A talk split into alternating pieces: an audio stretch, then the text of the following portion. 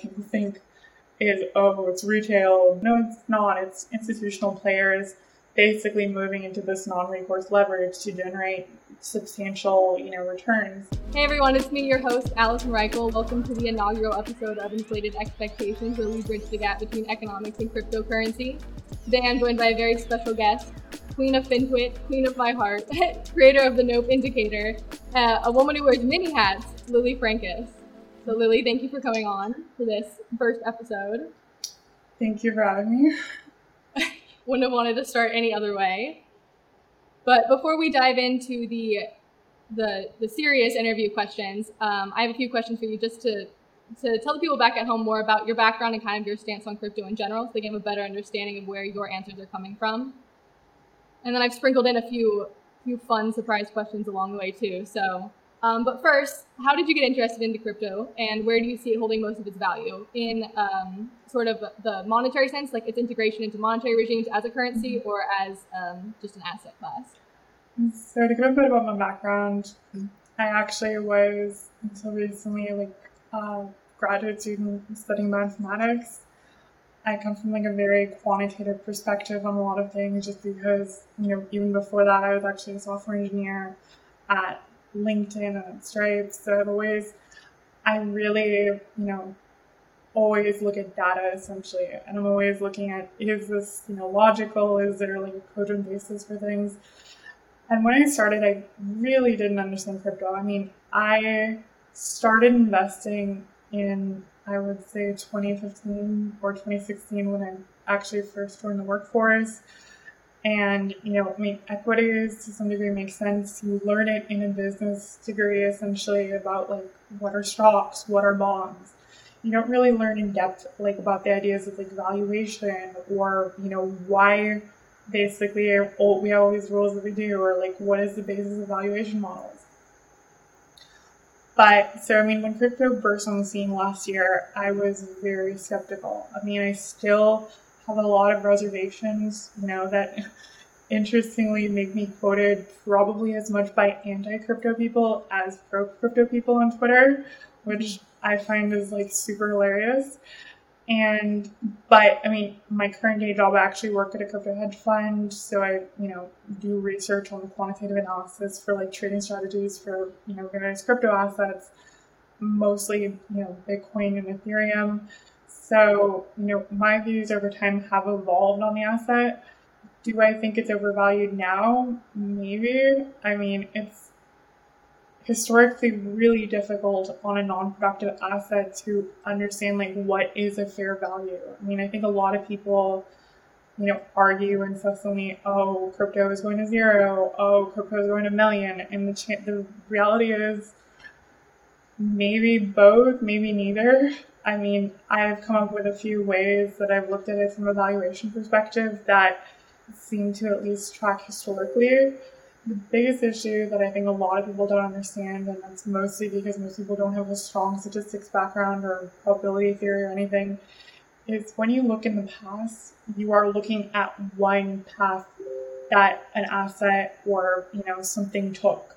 You know, when you look at Bitcoin over the past 10 years, it's very hard with a straight face to say, look, this is what it's going to be like the next 10 years or even the next year because it's had an extraordinary rise. I mean, it feasibly, we're not going to see Bitcoin behave from 2020 to 2030 as it did from 2010 to 2020. Mm-hmm. So, you know, in that case, like a lot of popular models like stock to flow, for instance, they may fit historically. A lot of, you know, you know, there's still a lot of people trying to develop this more empirical way of understanding Bitcoin's value evolution but the evidence is pretty inconclusive.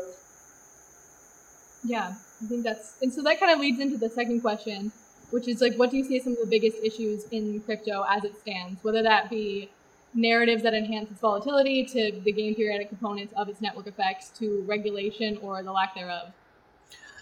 I think everybody's kind of realized, you know, it's it's been an interesting evolution. One thing I've commented actually on Twitter is that people seem more vitriolic against Bitcoin now that it's, you know, at least theoretically in this bear market than they were when it was going up. And I think a lot of that is more just understanding um, essentially that when it was going up, it was very difficult to be an anti crypto person because, you know, when you looked outside or when you looked at a chart, it was like, well, clearly the people who were pro crypto were making a ton of money and you weren't. Or if you were shorting it, it was even worse.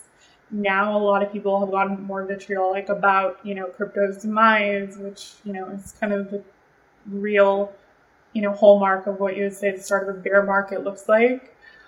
Um, do I think that regulation will kill it? Probably not. It's very difficult to kill an idea, you know, so to speak. I think that the technology that um, you know underpins crypto, like the blockchain, for instance, that's not going away anytime soon, and there are many non cryptocurrency like actual use cases for it.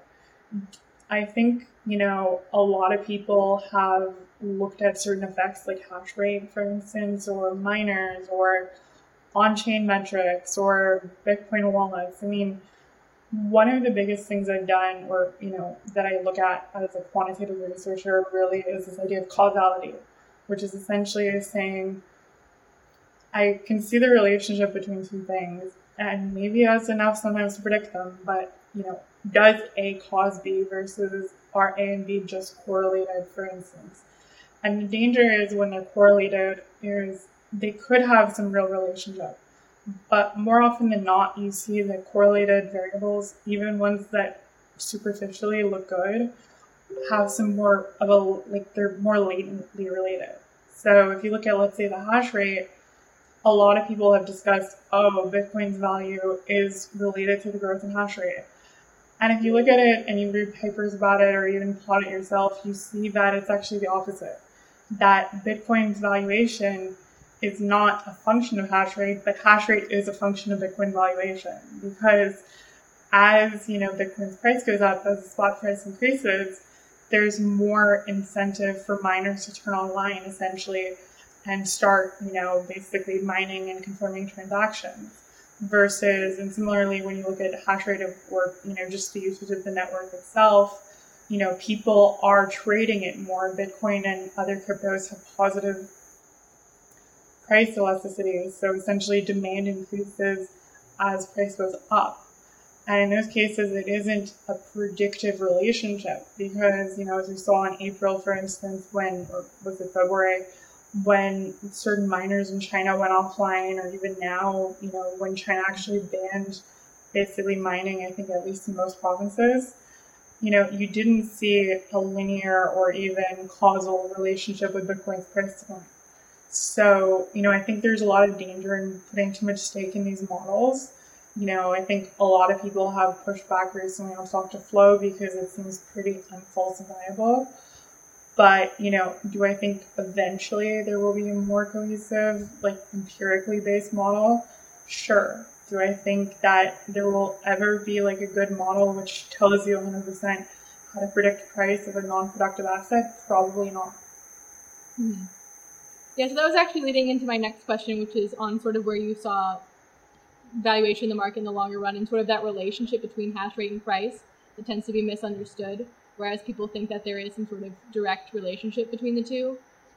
I know you've spoken about this before, and I saw you have a great thread on Twitter. You have a great article about this, and I, um, it's actually, I had a couple comments on Twitter asking me to, to ask you this question specifically. But do you see intrinsic value in cryptocurrencies? So that's, I would say that's like a difficult question. I mean, intrinsic in the sense of like, is there a fixed economic value? Like, let's say with gold, like, is there an industrial, you know, use case for it? The answer is eventually maybe. I see it more in the idea of smart contracts, essentially, where you are almost basically using the cryptocurrency as a unit of compute power so, you know, let's say you're on the Ethereum network and you're using a dApp or, or you know, using some kind of basically blockchain powered decentralized something or other. Like in that case, you could argue that is intrinsic value in the sense that if that resource is in demand and you basically are paying for access, that is equivalent to an economic value here. Do I think that is a good definition of intrinsic value? Probably not. I think, you know, my definition tends to be more on the idea of um, essentially like what is the value that someone will pay for it in the absence of speculative demand. And in that case, it's really difficult to tell because, I mean, one of the cornerstones of a speculative asset is positive price elasticity. So, you know, if you look at, for instance, the S&P, demand and trading volume for it doesn't basically follow a positive price elasticity. So when it goes up in value, you don't see people usually buying more of it. You actually honestly see the opposite mostly for traditional equities.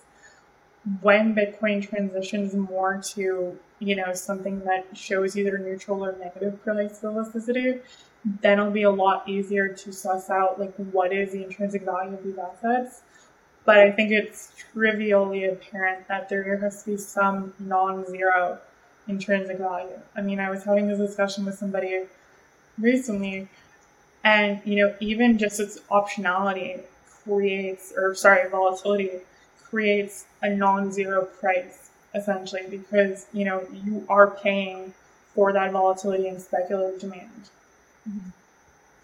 Yeah, I think that's a really good point. Um, and so you had mentioned earlier a little bit too that we're seeing maybe what could be the beginnings of a bear market. And as a resident of crypto Twitter, I'm sure you've seen every day it's like we're in a bear market, we're in a bull market. Um, where do you think we are currently, and do you think those are even appropriate terms to use to describe sort of the crypto markets in general? It is like a really difficult topic because you know the big thing, and I talked about this recently, was you know Bitcoin, for instance, is like 70 to 80 vols usually, or you know really volatile itself. And I mean the traditional version of like what is a bear market is a 20% price decline, but that obviously isn't substantial enough for such a speculative, you know, highly volatile asset because, you know, if Altria, for instance, dropped 20% tomorrow, you know, MO, the stock, like that would be a bear market. Mm-hmm. But, you know, for crypto, where you saw what, like a 400% increase over, you know, six, eight months, it doesn't make sense to apply that same metric when you're defining what is or isn't a bear market. Do I have like a good definition? You know, is it 70%? Is it 80%? Is it 90%? I think you could really define it based on other factors for bear markets. I mean, I think one of the biggest things we're going to see is as this continues, especially if there really, you know, is either a precipitous drop in, you know, the price, or more likely it looks like a stair step down, you're going to see a lot less leverage being used, especially by retail players, which will show basically a negative relationship with volatility itself. So, you know, I think we won't be in a bear market until basically leverage players are wiped out. And are we there yet? Maybe. I think, you know, volatility has decreased. But at the same time, you know, I wouldn't call us in a bear market yet either. Yeah. And I think it is hard to speak about these things, especially on Twitter, as you know, because people tend to cling to their narratives, whether or not, you know, we're in things like a super cycle or in 2017 it was hodling, and, and so I think that can get people in a lot of trouble too. um, yeah, I think I mean it, a lot of people, you know, try to affix narratives and simple solutions to what is essentially a speculative stochastic process. You know, I mean, I think is there you know something to the Bitcoin boom and bust cycle? Like yes, does it mean we're going to repeat the same trends we had in like 2011 or 2013 or 2017 or you know whatever the answer is no i mean I, I think that especially when you're looking at such a rare occurrence historically it's really dangerous to basically extrapolate that to the present and into the future mm-hmm. but do i think it stands for crypto probably not yeah Right. So for our next questions, hot take time. Um, throwing in a little non-serious question, keep everybody on the edge of their seats. We were on a Spaces together last night, and for our next Spaces, you said that maybe we could talk about something something fun, something more lighthearted, like boys dating lives, you know, just girly things. Um, So, so something still on the topic of valuation, but switching gears a little bit. Who do you think is the most eligible bachelor bachelorette on crypto Twitter? Like, if you could have a spaces that was the bachelorette, who would it be? Like in terms of big BitClout, think in terms of big BitClout. Who are you long? Who are you short? And there's no second best, so you can only pick one. Well, obviously on crypto Twitter, Bachelorette is you. I mean, we're, still, we're still eligible, so we're, we're still trying to look for like a good world leader for you. Right. I mean, I heard that Nayib Bukele, probably butchered his name, but I'm also, you know, like an American, so that's kind of expected. I mean, he's taken, but maybe there's someone nice in like Paraguay or like Panama for you. Um, on the male side, I mean, there's so many non accounts that it's really difficult to tell. I would say, I mean, so the issue with me giving an answer here is I feel like when this goes live, like I will get DMs, and I really don't want to get DMs. So I'm just gonna say from your perspective, so maybe Niraj or Nick. I'm sure everybody will be very happy to hear the Niraj thing, who have been desperately trying to get to come on. Um, all right, fair answers. I respect it. so now, on the topic of game theory, I want to talk about Schelling points. And for those who don't know, a Schelling point is a solution chosen by a group of people without coordination, or simply put, without communication. Um, some say Bitcoin is a Schelling point because it's brought together a decentralized network of users who are seeking to accomplish uh, a goal such as reforming monetary regimes or uh, eliminating corruption from monetary policy. Uh, would you agree or disagree with this sort of sentiment that Bitcoin is a Schelling point? So it's interesting. I mean, we can deconstruct it in a couple ways.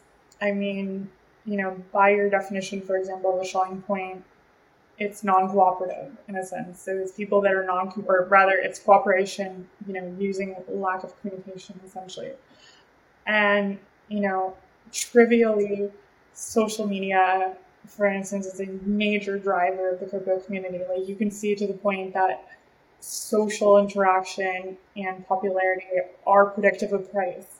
So would that be, you know, kind of a counterpoint to this idea of non-communication? I think there is a significant portion of the crypto community, especially when you get to, let's say, the whale level or, you know, the people who own a large amount of the currency, there is some implicit communication, but the danger here, or rather the caveat is, and I talk about this a lot with memetics and, you know, ideas of social, you know, data as you know, predictive variable for, let's say, financial time series, is there, depending on the situation and depending on the person, there's a strong incentive to lie, you know, based on in-group dynamics. And you see this strongly in crypto, because I talk about it, crypto is essentially what you'd call cult asset, where, you know, people who disagree with the party line, and, you know, that's evolved pretty rapidly over the years. I think if you look way back when, you know, Bitcoin maxis were kind of in charge, now it's, you know, more multi-coin where Bitcoin maxis are kind of a running joke. But essentially, you see people that are, you know, communicating and therefore have some level of cooperation, but you don't actually know if they're holding or not. And of course, as a person, you know, holding an asset, you are taking on substantial risk. And can you trust that the other person on the other you know end of that account or the app you're using is actually holding? And the answer is not completely. I mean i think in general you know part of this communication built this you know like i said almost a cult like you know asset where you see this if you look at on-chain metrics like utxo like there are large accounts that are holding bitcoin that have not moved in years. You know, essentially, there are people who are so steadfast in their holding that, you know, you can basically see that there is true belief. And therefore, as an individual, you know, participant in this game, you might not be able to have full communication in the sense of, you know, let's say like perfect information about what, you know, your collaborators slash opponents are doing, but you can get a good idea. On the other hand, I think that the transparency of the blockchain also creates a level of communication between players in the sense that, unlike, for instance, traditional equities, where you really cannot directly suss out what everybody else holds. You know, you don't see that as much in crypto because even when you have, let's say, mixers or exchange accounts, like those get tagged pretty quickly. So I wouldn't like call it a perfect Schelling point from the communication perspective.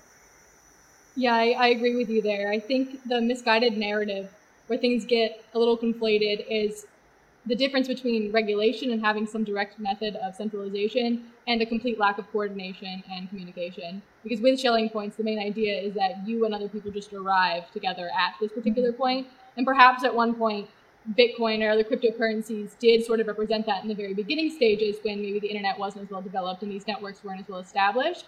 But now that we actually have stronger networks and people uh, holding Twitter spaces with the president of El Salvador, um, there's definitely communication, there's definitely coordination, even if it's not on a regulated scale.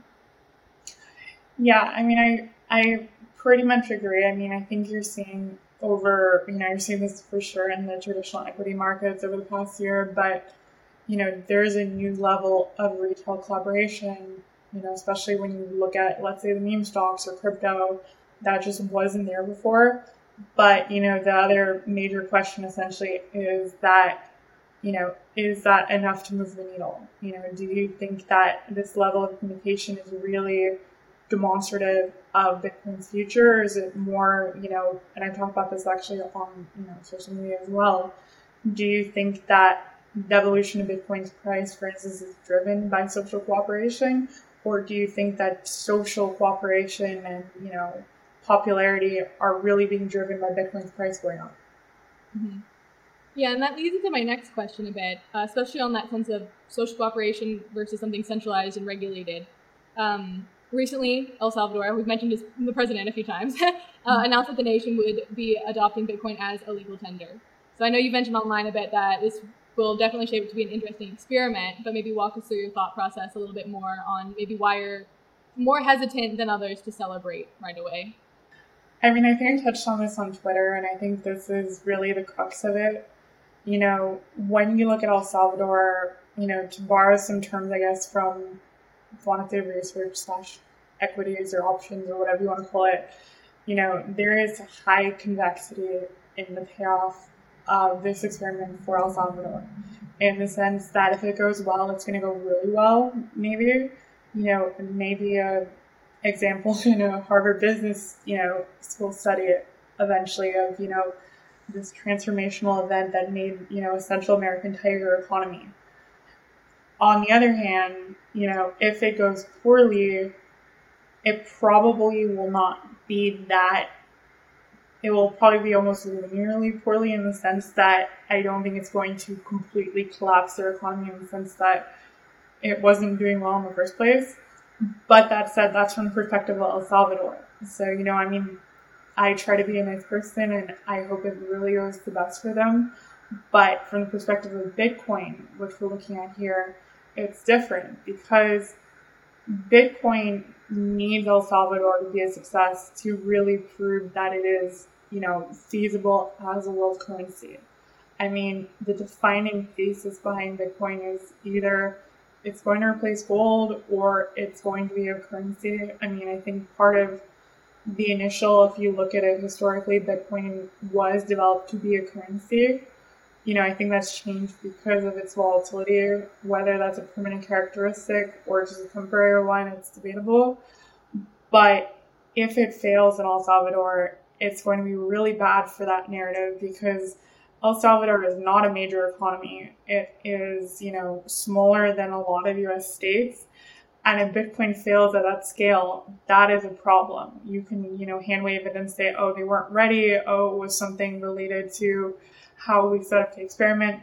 But at the end of the day, you know, if it fails there, it's a bad sign for people who believe Bitcoin can be a currency replacement.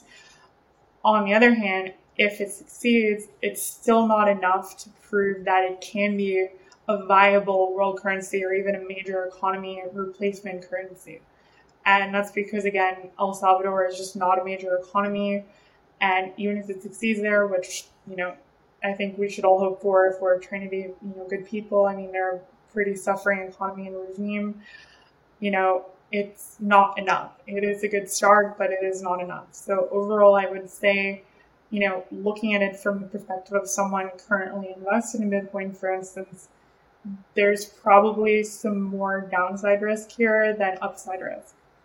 Mm-hmm. Yeah, I agree with you on a lot of that. And when I first heard the news, my immediate thoughts were that it was was too soon and too rushed and mm-hmm. potentially done for the wrong reasons. Um, so, kind yeah. of on that topic though, of it may potentially being too soon, is there a time in your mind that would signal that it would be time for Bitcoin to sort of migrate into monetary regimes, or do you think there's even going to be a point like that? I don't think there's going to be a point because, you know, at the end of the day, the U.S. I mean, one of the major benefits we have and why we're a hegemon, for instance, is the ability that our debt is denominated in our own currency. And only a few currencies are considered hard currencies worldwide. And those uncoincidentally belong to the major world economies and the major world players. So there really is a strong disincentive for adoption in any successful economy because by definition, if you're successful and stable, then you have a larger fraction or potentially all of your debt denominated in your own currency, which basically is a power reserved to the governing regime. And, you know, that's why you're going to see Bitcoin's adoption kind of out of necessity. I don't really, I'm not one of those people who believe that, for instance, the world's going to explode. I don't believe, I'm not a doomer by any means. You know, I've had discussions. I'm like, what is the point of, you know, buying, from instance, gold? Because you're essentially hoping for an apocalypse that isn't bad enough that you know you're looking for guns, but it's bad enough that our money system collapses, but good enough that gold still matters. Um, so I think Bitcoin really is beneficial long term, mostly for less stable, you know, developing nations. But at the same time, you know, I don't think there will be like a opportunity where everybody just says yes, now it is it. I think someone eventually is going to just have to take that step to try it out. And at the same time, we also need to accept that it might be a failure. And it might be several failures. And it doesn't mean that it will always be a failure, but it also means that we have to be unbiased how we view it and accept reality for what it is. Yeah, I think that's a really good point, uh, especially when you're talking about the U.S. dollar as you know a hegemon. I think a lot of people, there's a huge misguided narrative, especially in, in the maxi community, about the destruction of the hegemony of the dollar, uh, and specifically how Bitcoin would become integrated into monetary regimes in uh, de- like more developed countries. And that is that destruction of the dollar definitely won't come from within the United States. And it's not going to be Bitcoin that causes its demise. It'll be the adoption by everybody else that would force a world power into actually adopting something so I think with that, it's it's interesting to see what's happening in Latin America currently, uh, whether or not other countries will follow suit, and then whether or not Bitcoin will actually help mitigate some of the issues that we see in Latin America, like true hyperinflation and true monetary corruption. Yeah, I mean, I think that you know it was the only way really forward. Like, I don't think there, you know, the way that I view it is if the dollar eventually does get to or rather there's a couple scenarios. Eventually, the dollar will lose its hegemony, just like every other regime that's ever existed. You know, if it is sudden, I don't think you will be worrying about your Bitcoin. I do not think you'll be worrying about your equities. I, I think you'll be worrying about getting food and shelter and taking care of your family. If it is gradual, then there will be enough time to transition and, you know, it will not be the catastrophic event people are looking for. So, you know, it's this weird, you know, I talk about it a lot. I mean, there's obviously a vein in the Bitcoin community, it's very strong in the gold community, where people are kind of praying for an apocalypse, but they don't really think about it thoroughly to understand, you know, whether their preparations will even matter for that apocalypse. Yeah, I think a great example is Venezuela. So I was a researcher at a think tank in DC for three years, and I was their Venezuela specialist. And the narrative I always hear is, oh, hyperinflation, we're going to be like Venezuela, you know, amongst the maxis, amongst Twitter, whatnot. And it's interesting because when you look at the actual problems in Venezuela, in hyperinflation was just something else. Like it, it wasn't the, the real pain in Venezuela. The pain was the food shortages, the hospitals yeah. not having running water, its citizens losing 19 pounds, an average of 19 pounds a year because they didn't have food or water. Mm-hmm. This mass migration we saw the absolute detriment yeah. and destruction of institutions in Venezuela, whereas inflation just became a symptom of it. So I think you're definitely right on that, where people don't realize what the what their cries are actually calling for. Yeah, because at the end of the day, it's like if the government collapses and if our regime collapses, mm, money doesn't really matter. I mean, maybe you could bribe your way out and get someone more stable, but you know, I think everybody believes they're going to be the act the protagonist in some dystopian movie when it's more likely we're going to die in the scene. Yeah, yeah, yeah. It's like a dark but good point. So on a lighter note, another hot take time. So Lily, you and I are way too online. There's no debating that. It's not even a question. We're both way too online. And you've recently migrated from being like fully immersed in FinTwit to you know crypto Twitter. Um, so I'm coining a little a little variation of Kiss Mary Unalive called Hire Meme and Deactivate. So give me your, your top three crypto Twitter picks. One you would hire because maybe they have good alpha or something. One you'd start a meme group with, and one that you would deactivate if Jack gave you the power. I guess. I mean, I really don't have any people on crypto Twitter like I hate. I know there's people who hate me for sure. I mean, but you know, nobody's really that important. I really am a fan of CL, you know, and URL Capital. So I mean, it's really cool to see that interaction, especially with like Joe Weisenthal and Bloomberg. Um, higher other than you, of course, Allison. I would say, you know, and first people I work with, um, probably someone like Tarun Chitra or Dave White from Paradigm, mostly because, you know, or Hasu, you know, also I believe they work in Paradigm too, because, you know, there is a lot of creativity and quantitative thought going into a lot of these crypto products. You know, it isn't to say that these or Banteg slash Artem from, you know, Yearn, these are very, very intelligent people. You know, it isn't just like a game or you know some weird millennial fetish in the sense these are very well designed and thought out systems and you know i can see that they're super passionate about it as well. And you know if they weren't succeeding in crypto i'm sure they'd be succeeding in something else. And some of them come from high frequency or the tech industry and you know clearly they have the chops to back it up. Yeah. No, that's a great point. It's been really interesting to see this sort of power coming out of social media. Something I wonder, I don't know if you have strong opinions on it, whether or not this would have happened had COVID not happened, whether or not we'd see such strong network effects. And yeah, no, I mean it's definitely like like FinTwit especially got a lot larger. I think when COVID hit, I mean, not only were people trying to understand the market because you know the market kind of went crazy last year, but a lot more free time and you know this kind of emergence of more parasocial relationships where you know these influencers, which I guess you and me are influencers, unfortunately. Um, unfortunately. You know, they hold substantial sway on determining opinion. I mean, I've seen my tweets being cited in Bloomberg, which is absolutely wild. You know, I've seen, you know, people like Kyla or like you, you know, be cited in traditional media. And it's like, this is a fundamental shift, I believe, from you know, this panel of experts who may or may not be experts to more just this idea of like meritocratic decisions, you know, where people are following people they want to follow. You know, not always does the best person get it, but the, at least the person who's most popular gets it.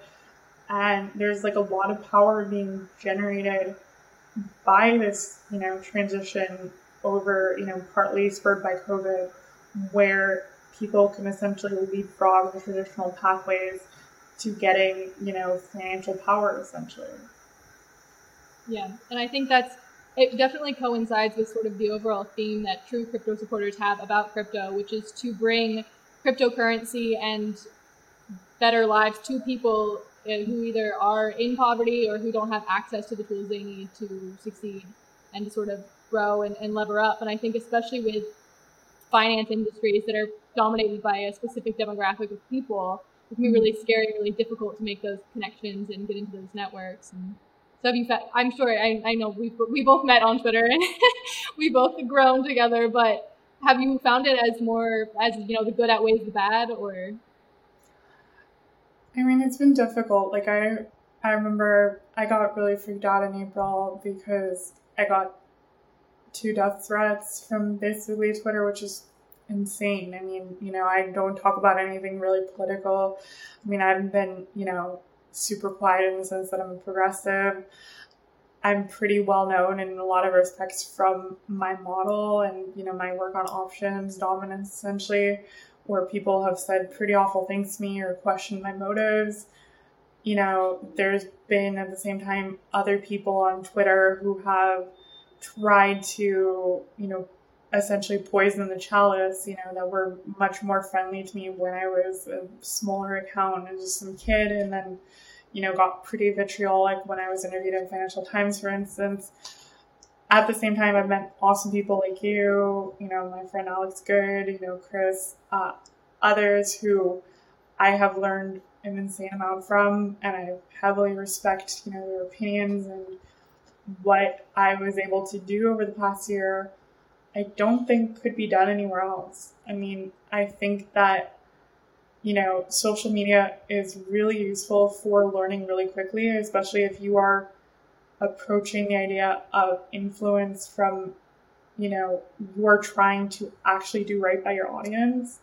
And that's something I talk about a lot. And it does bother me that, you know, in a sense, I'm going to use me as an example, you know, I have much more you know, power than I probably should.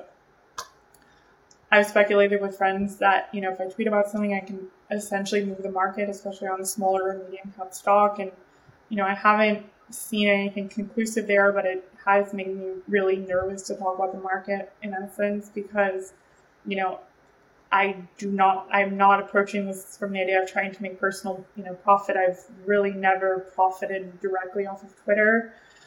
Um, at the same time, you know, there are people, there are awesome academics on Twitter, there are amazing quants and researchers who are just not as prominent. And, you know, I think there's a lot to be said about the value of it. There's also, on the converse, a lot to be said about, you know, the lack of value of it.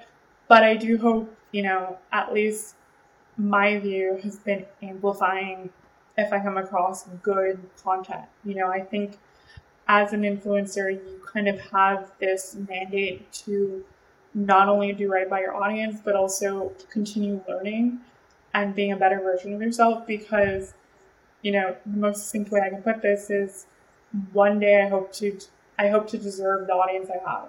And I think that's something as an influencer you have to strive for or you you end up turning into someone like Naval where everything you post is just a fortune cookie. Yeah, and I think it is really tough that dynamic between wanting to produce good and wanting to help other people, and then maybe having people tear you down from it. Um, and I was talking to a friend about this the other day. You know, like the whole joke, like the meat, like speaking fortune cookies. Like with great power comes great responsibility. Mm-hmm. But it's true. You have to be very careful with what you put out and make sure mm-hmm. that everything you put out is, you know, well researched or well informed. And that's not to say that we don't, you know, make mistakes. We're all learning.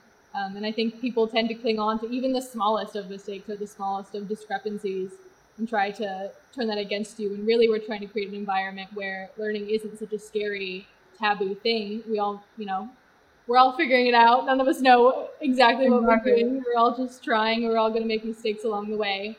But I think that's where the difference really is, right? Whether it's genuine or whether or not you're just spewing out stuff. Yeah, and I mean, I think the dangerous thing about financial Twitter, and I haven't seen as much on crypto Twitter, but that's, you know, I think more just related to how new it is, but, you know, versus traditional equities and how people invest in it, is there is a strong perverse incentive to look like you always have the answer. And the truth of the matter is, nobody has all the answers. You know, the market moves because it does. It doesn't move because anybody's model is necessarily more accurate. It doesn't mean conversely that if your model is wrong today that it is invalid.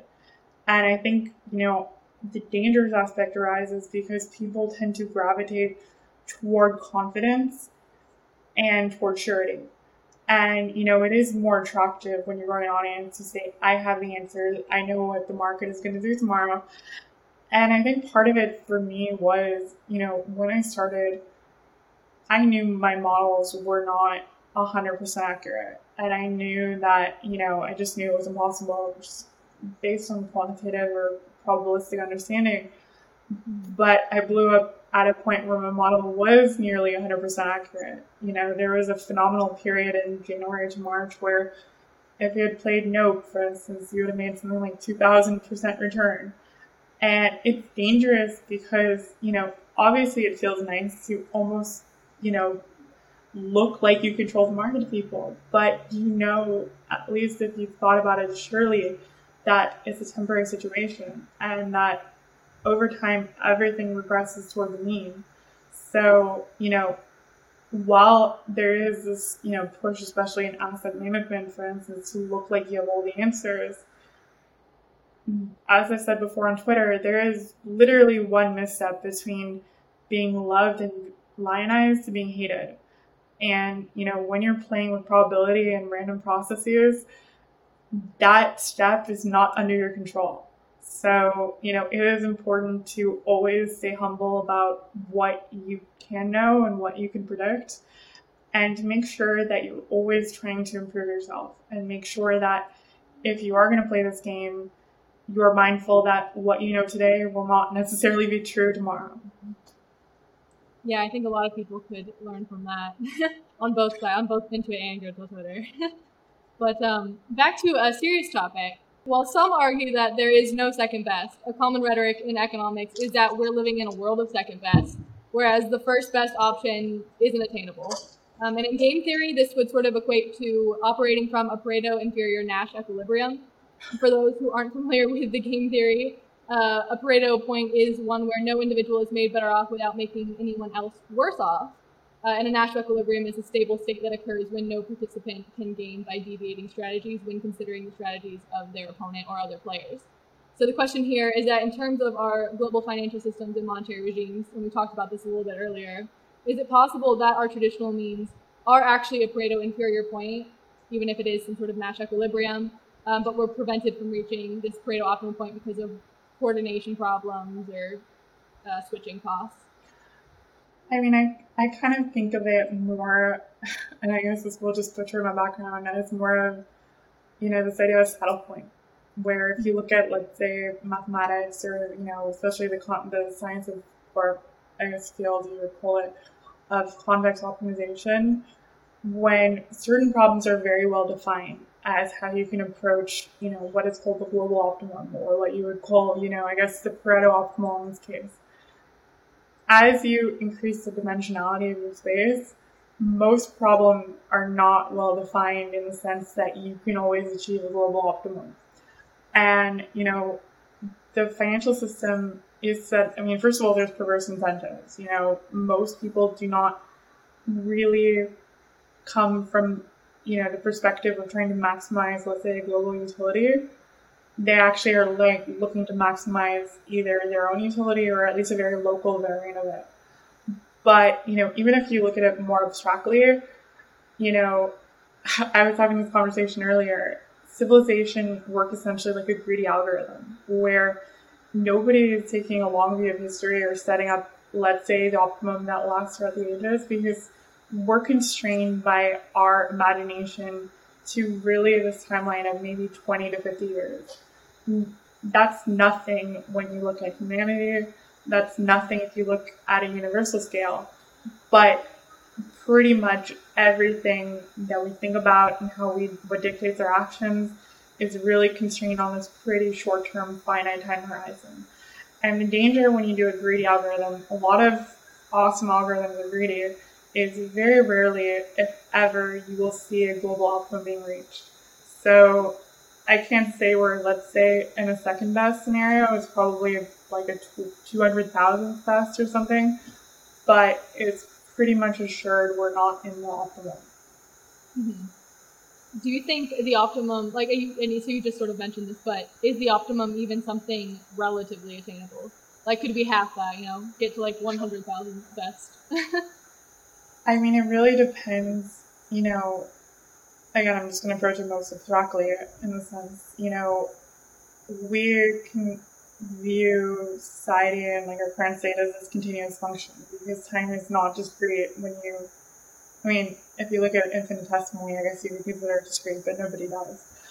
Um, when you transition between states, you know, there will always be a point where you are in between those states. And we can improve to this. In general, people are not going to agree to take on a state where you are locally or currently worse off by doing a certain action than you will be from the previous action, even if in the future it's better. You know, you can look at it from more of a systems perspective for stuff like the Bellman equation, where you have a discount factor applied to future actions, and you know, whatever. We can talk about Markov chains some another time, but basically, um, what that means is there are a lot of states that may be more globally optimal, given a certain sequence of paths you take to go from, let's say, our current state to those, but the in between states are significantly worse off. So in those cases, a rational actor is not going to take that pathway unless, let's say, your discount factor is really small and maybe your future. I mean, again, you could argue a lot of this from a game theoretic perspective that doesn't really apply in reality. But in general, you know, there are certain global optimums you can argue, or rather, I guess you can't really argue a certain global because there's really only one global optimum but there are certain better local optimums that are just unreachable. And it's possible that the global optimum is still unreachable based on our understanding of how to discount the future. That's a really great point. It's it's interesting because there's an Austrian economic sort of sentiment where we're constantly in an equilibrium, whereas the general equilibrium shifts as even as we're transitioning. Um, and it's it's not so black and white as you know is this point better than this point. Um, there's a little bit more depth to it, theoretically speaking.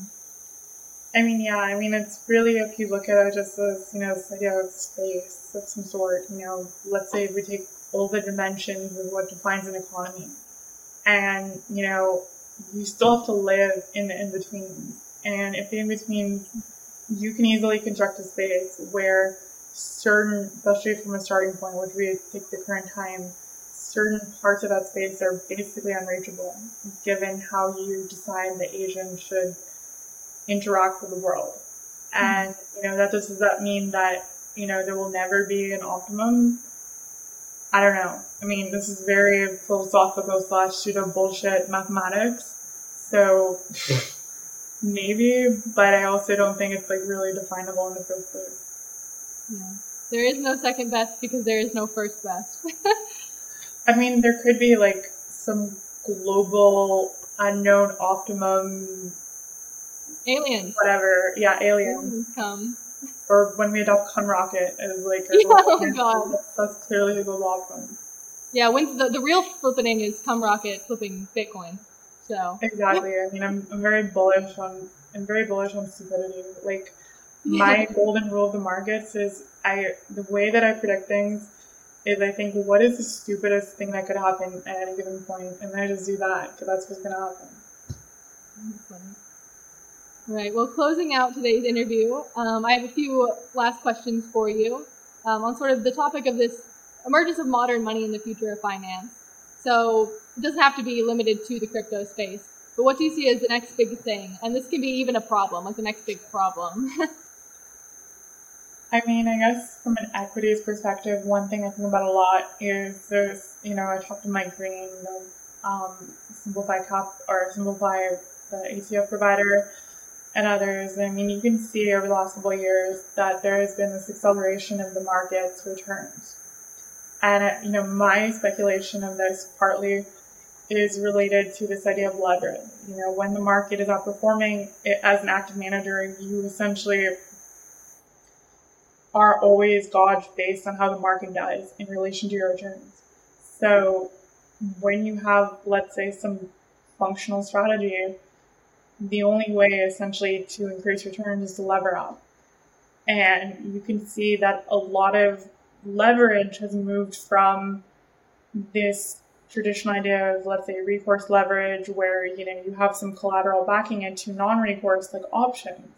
And I think that is one of the fundamental factors, rather than what people think is, oh, it's retail buying, you know, you know, YOLO one day call. No, it's not. It's institutional players basically moving into this non-recourse leverage to generate substantial, you know, returns on existing strategies to kind of compete with a market that's continuously accelerating.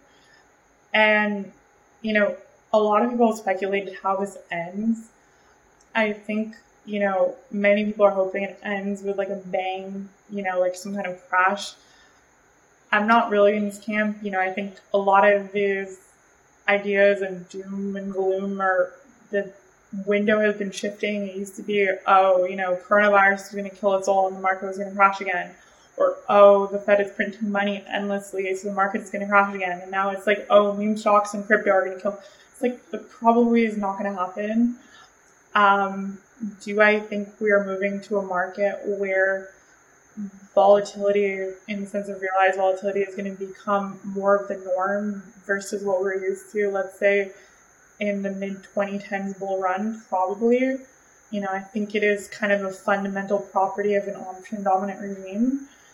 You know, so that is something I think about a lot. You know, one of the things I like about crypto in the first place is this weirdly degenerate market based on leverage, uh, which makes it like weirdly predictable. But that's, you know, I mean, that's more of, I think, a temporary thing versus what we're seeing, which is more of a structural shift toward higher non-recourse leverage. Mm-hmm.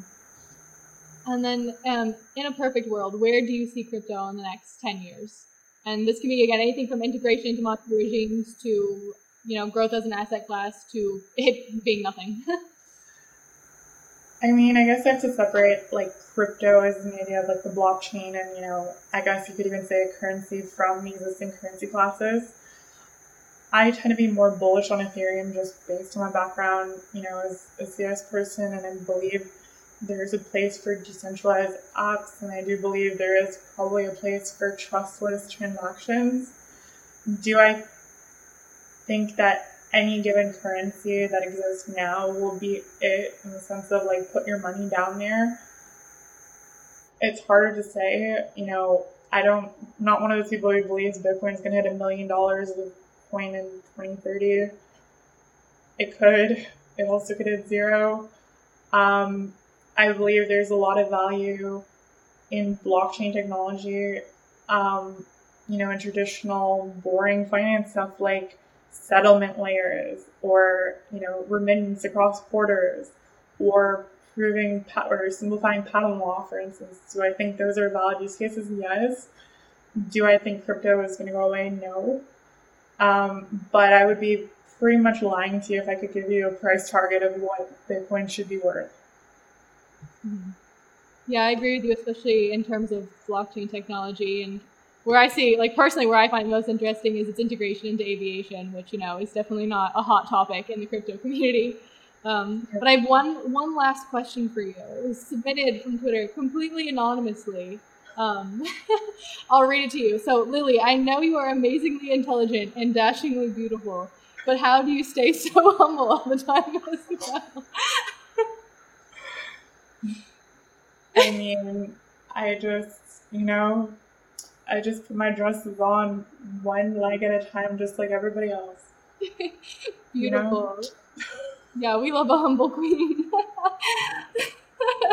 well, thanks so much for joining me on this this wonderful inaugural episode that my computer almost overheated for. Um, it's great learning about your perspective, especially just I don't know, kind of. I think people are definitely starting to get more interested into the theory side of things. So I think it's bridging that gap between economics and crypto is becoming a increasingly popular theme. But let everybody know where we can find you. I know you're on you're on Twitter. I don't know if you're on Instagram. I don't plug Instagram, but I do some Nope It's Lily on Twitter. And also, I have a Substack where I talk about market mechanics and statistics and stuff. nopeitslily.substack.com. Awesome. Thanks so much again for coming. And definitely follow mm-hmm. Lily if you're not already.